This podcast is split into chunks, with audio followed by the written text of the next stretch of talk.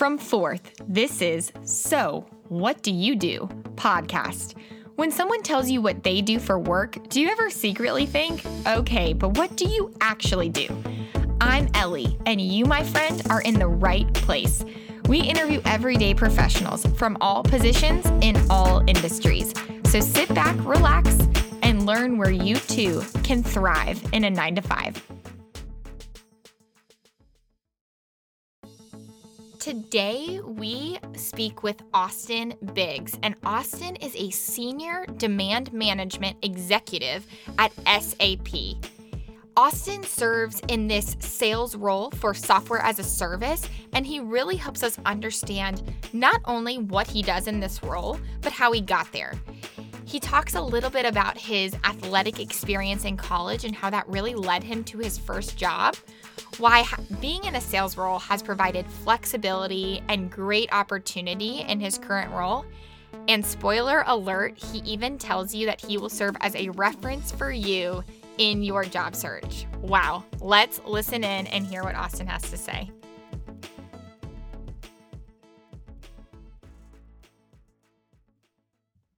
Hello, everyone. Thank you for joining us today. Today, we have a special guest. We have Austin on the phone. So, Austin, without any further ado, please introduce yourself and tell us what do you do? Hey, guys. Um, uh, thanks, Ellie, for having me on. Um, again, my name's Austin Biggs. Uh, I actually work for SAP. Um, I'm technically uh, part of inside sales, um, but somehow fall under marketing for SAP. But, um, but yeah, my exact title would be uh, demand management executive.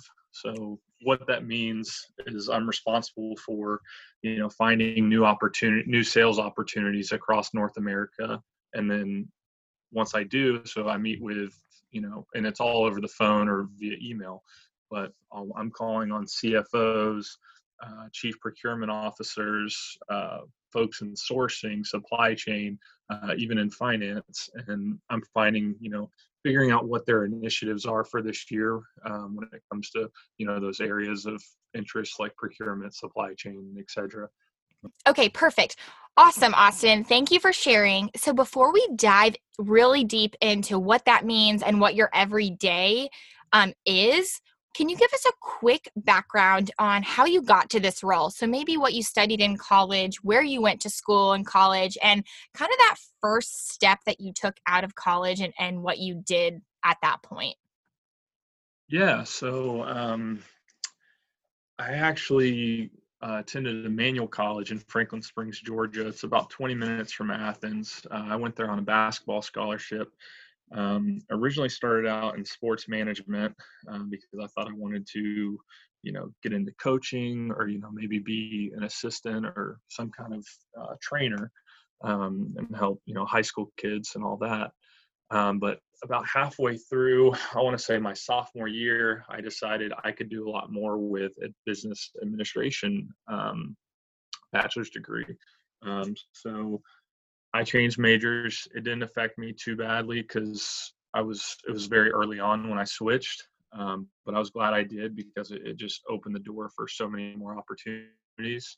Um, where with sports management, I was kind of you know I could only do something around sports. Yeah, so um, started there, and then I went to Emmanuel, played basketball for my first year. Ended up getting uh, blowing out my knee real bad. Um, but the good thing was they kept me on scholarship which was nice. So it helped me pay for school. And I'm not sure if you guys know uh, where Emmanuel is or anything about it. It's a private Christian school, um, so it's very expensive. so to have that scholarship, but um, about my junior year, um, I decided I wanted to work because I had free time. And so I started working actually for the campus uh, in admissions. And so basically, I was calling. I started cold calling and calling on you know high school students and you know getting them interested in you know potentially coming to Emmanuel and giving tours and answering you know those questions that you know a lot of high school students have when they come to visit a college um, and even questions that they don't have that they don't know they have.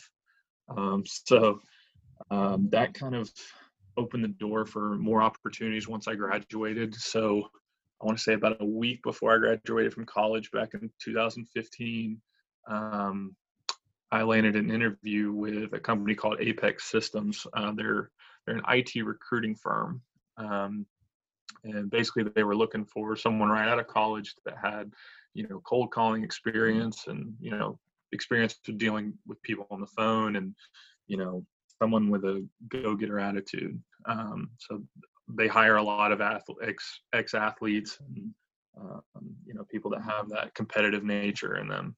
Um, so I started out there. Uh, I worked for Apex Systems for about 10 months. Uh, realized it was not for me. Um, it was just kind of monotonous. Um, it was the same role every day, same meetings, and you know, basically, I was calling on you know uh, mostly like Q. I don't know if you know quality assurance testing people, um, you know, real technical people that I just did not understand any of the lingo. Um, you know, folks that worked in software and you know a lot of these like Java developers and you know folks along those lines, and it was just it was very hard for me to pick up on you know to pitch them a job that I had no idea what they would be doing. So luckily, I knew a friend of mine um, that worked at SAP Ariba at the time, and uh, I kept asking him. You know, it was probably a six month process, um, but basically I kept I kept asking him because SAP is a huge company. I kept asking him, hey, you know, do you have any openings? Is there someone you can refer me to? And I just kind of stayed at it.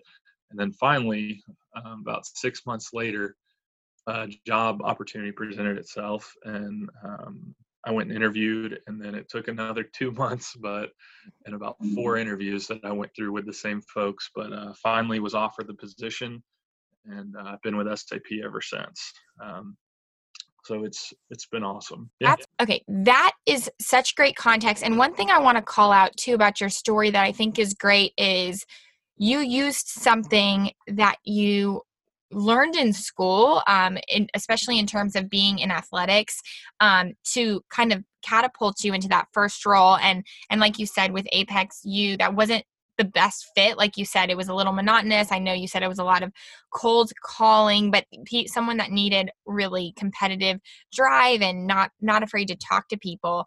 Um, but I also just want to say I I love the part of your story where you're like, okay, I was there for 10 months and um, I knew it wasn't for me. And I reached out to a buddy of mine at SAP and and really got your foot in the door that way. But you didn't um, you know, you didn't just abandon ship. You didn't say, I'm done with this, um, on to the next. Um, you know, you stuck it out. 10 months is a good amount of time to really dive into something and realize, no, I don't like it.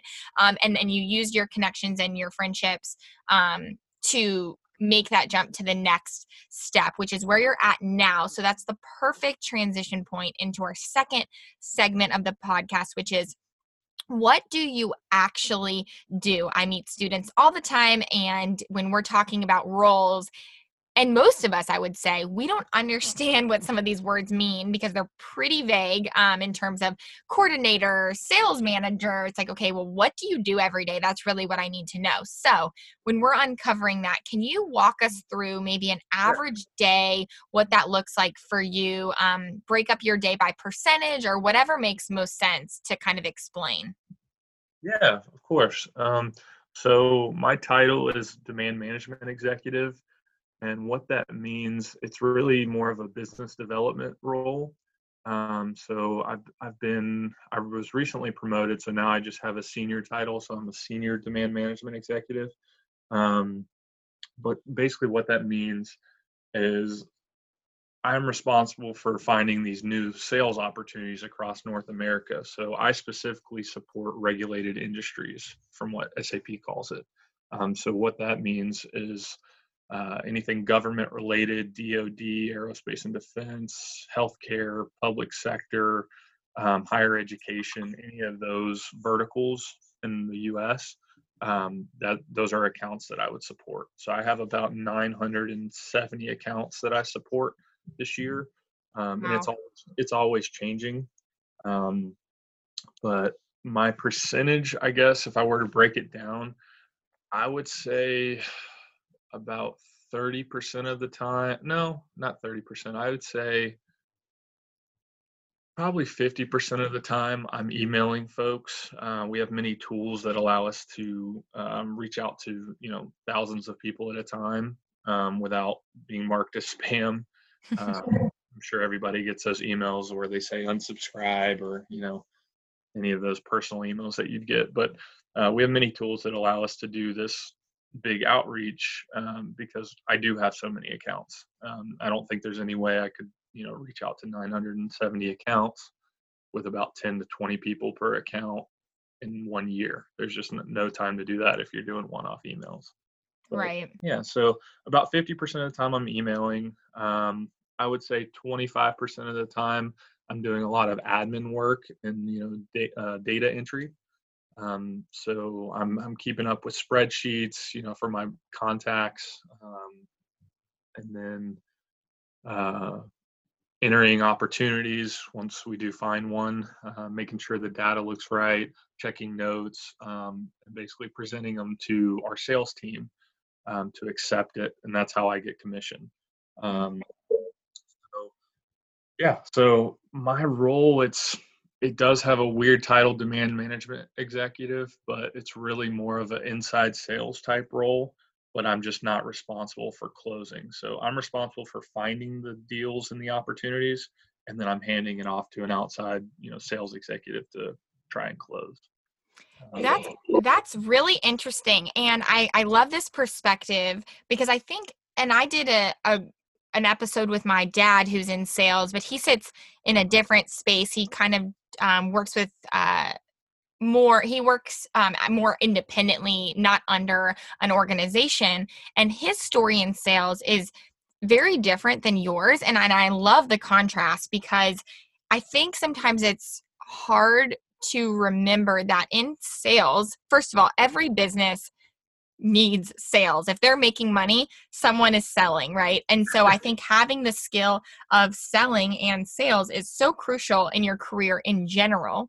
Um, but I, I really think it's neat to hear your perspective because yes, you are great with people and have relational skills, and of course, need to be able to communicate your product and your value and and you know sell but you are not on the closing end, you're really casting this wide net and getting as many leads in as possible. Um, and I love that you're using a little bit of analytical skill in terms of organizing putting things in spreadsheets making sure that everything ticks and ties so that so that your company or your team can ultimately make the sale and can ultimately close so it's a different perspective on selling but i think it's really important to highlight that these types of roles do exist. Yeah. And not not every company has them. It's starting to get more popular where they have, you know, an inside sales that's specific for finding the deals and then an outside sales team for closing. Um, just because I think companies are starting to realize that it's more effective that way instead mm-hmm. of putting all the pressure on an outside salesperson to go find these, you know, we call them net new opportunities where you know they didn't exist before. Mm-hmm. Um, so I, I, think it's very beneficial for companies to start doing that. Um, you know, SAP has seen, you know, we're one of the largest software companies in the world, and you know, I, if it's not broke, don't fix it. So right. Yeah. So highly, you know, I I think that you know the market's starting to change, and you know these uh, these larger corporations are starting to you know transition that way. That's great context. Thank you. And with that, and you've given us an amazing overview of the different types of roles that you fill and the skills that you use. So now I would love to just hear your perspective on why you love your job, maybe what your favorite thing is, and then compare that with maybe the most challenging or just your least favorite. Okay. Um, so probably before even before all this coronavirus stuff, um, I love how flexible my job is. Um, I have an awesome manager um, who's always been supportive. Um, so you know, our team works from home, you know, two three times a week. Um, my my office is actually about 20 miles away, so it saves me gas and it just gives me the flexibility to get things done around the house, and you know, I can work and not have to waste that extra hour hour and a half on you know having to go into an office. Mm-hmm. Um, especially living in Atlanta, it's the traffic's the worst. Um, so, so, yeah, it definitely gives me that flexibility, which I love. Um, you know, I love having my own territory to go after. I'm not competing with anybody within my team. Um, so it, it's, it, I just basically, I, I love the flexibility um, and just being able to create my own schedule for the day and kind of do my own thing um, as long as I'm hitting my numbers. Um, so yeah, um, probably my least favorite. Um, you wanted about this job or my least favorite overall, like in my working life, like overall job? Probably, probably in this job. Um, just what is either the most challenging for you, and that doesn't mean it's bad. It just means what is has been the hardest for you to learn or to grow in, or just like your least favorite thing to do, maybe the most boring or whatever. Um, probably my least favorite thing about my job, and it's nothing that would stand out from any other, you know, inside sales role. It's you know getting creative with you know emails and like we call them email campaigns and you know coming up with like the verbiage and everything to present our solutions and try and get that meeting.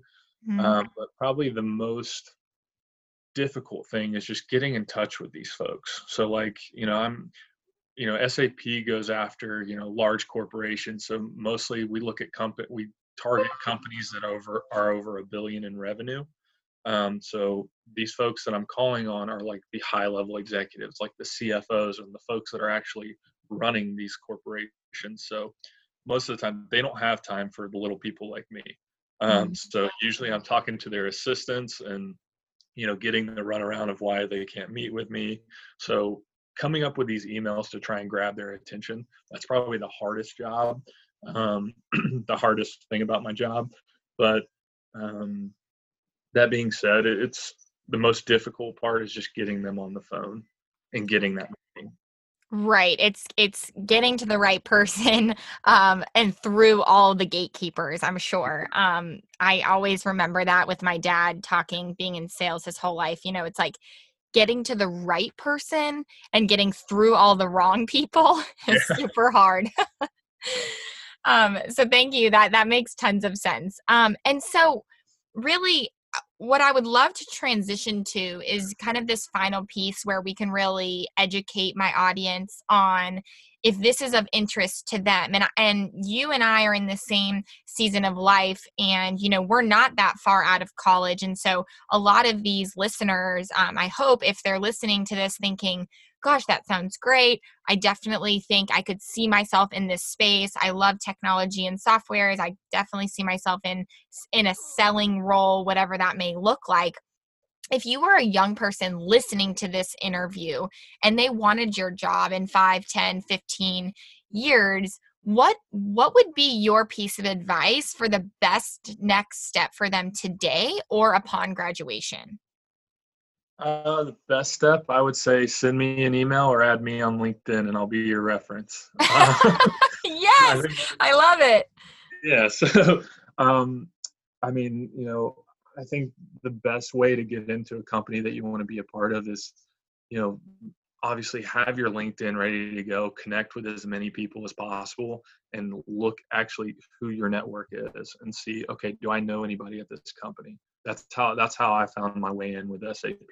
Mm-hmm. Um, you know, it, it is all I'm sure you you know the listeners have heard this over and over. It's all about who you know and who you network with.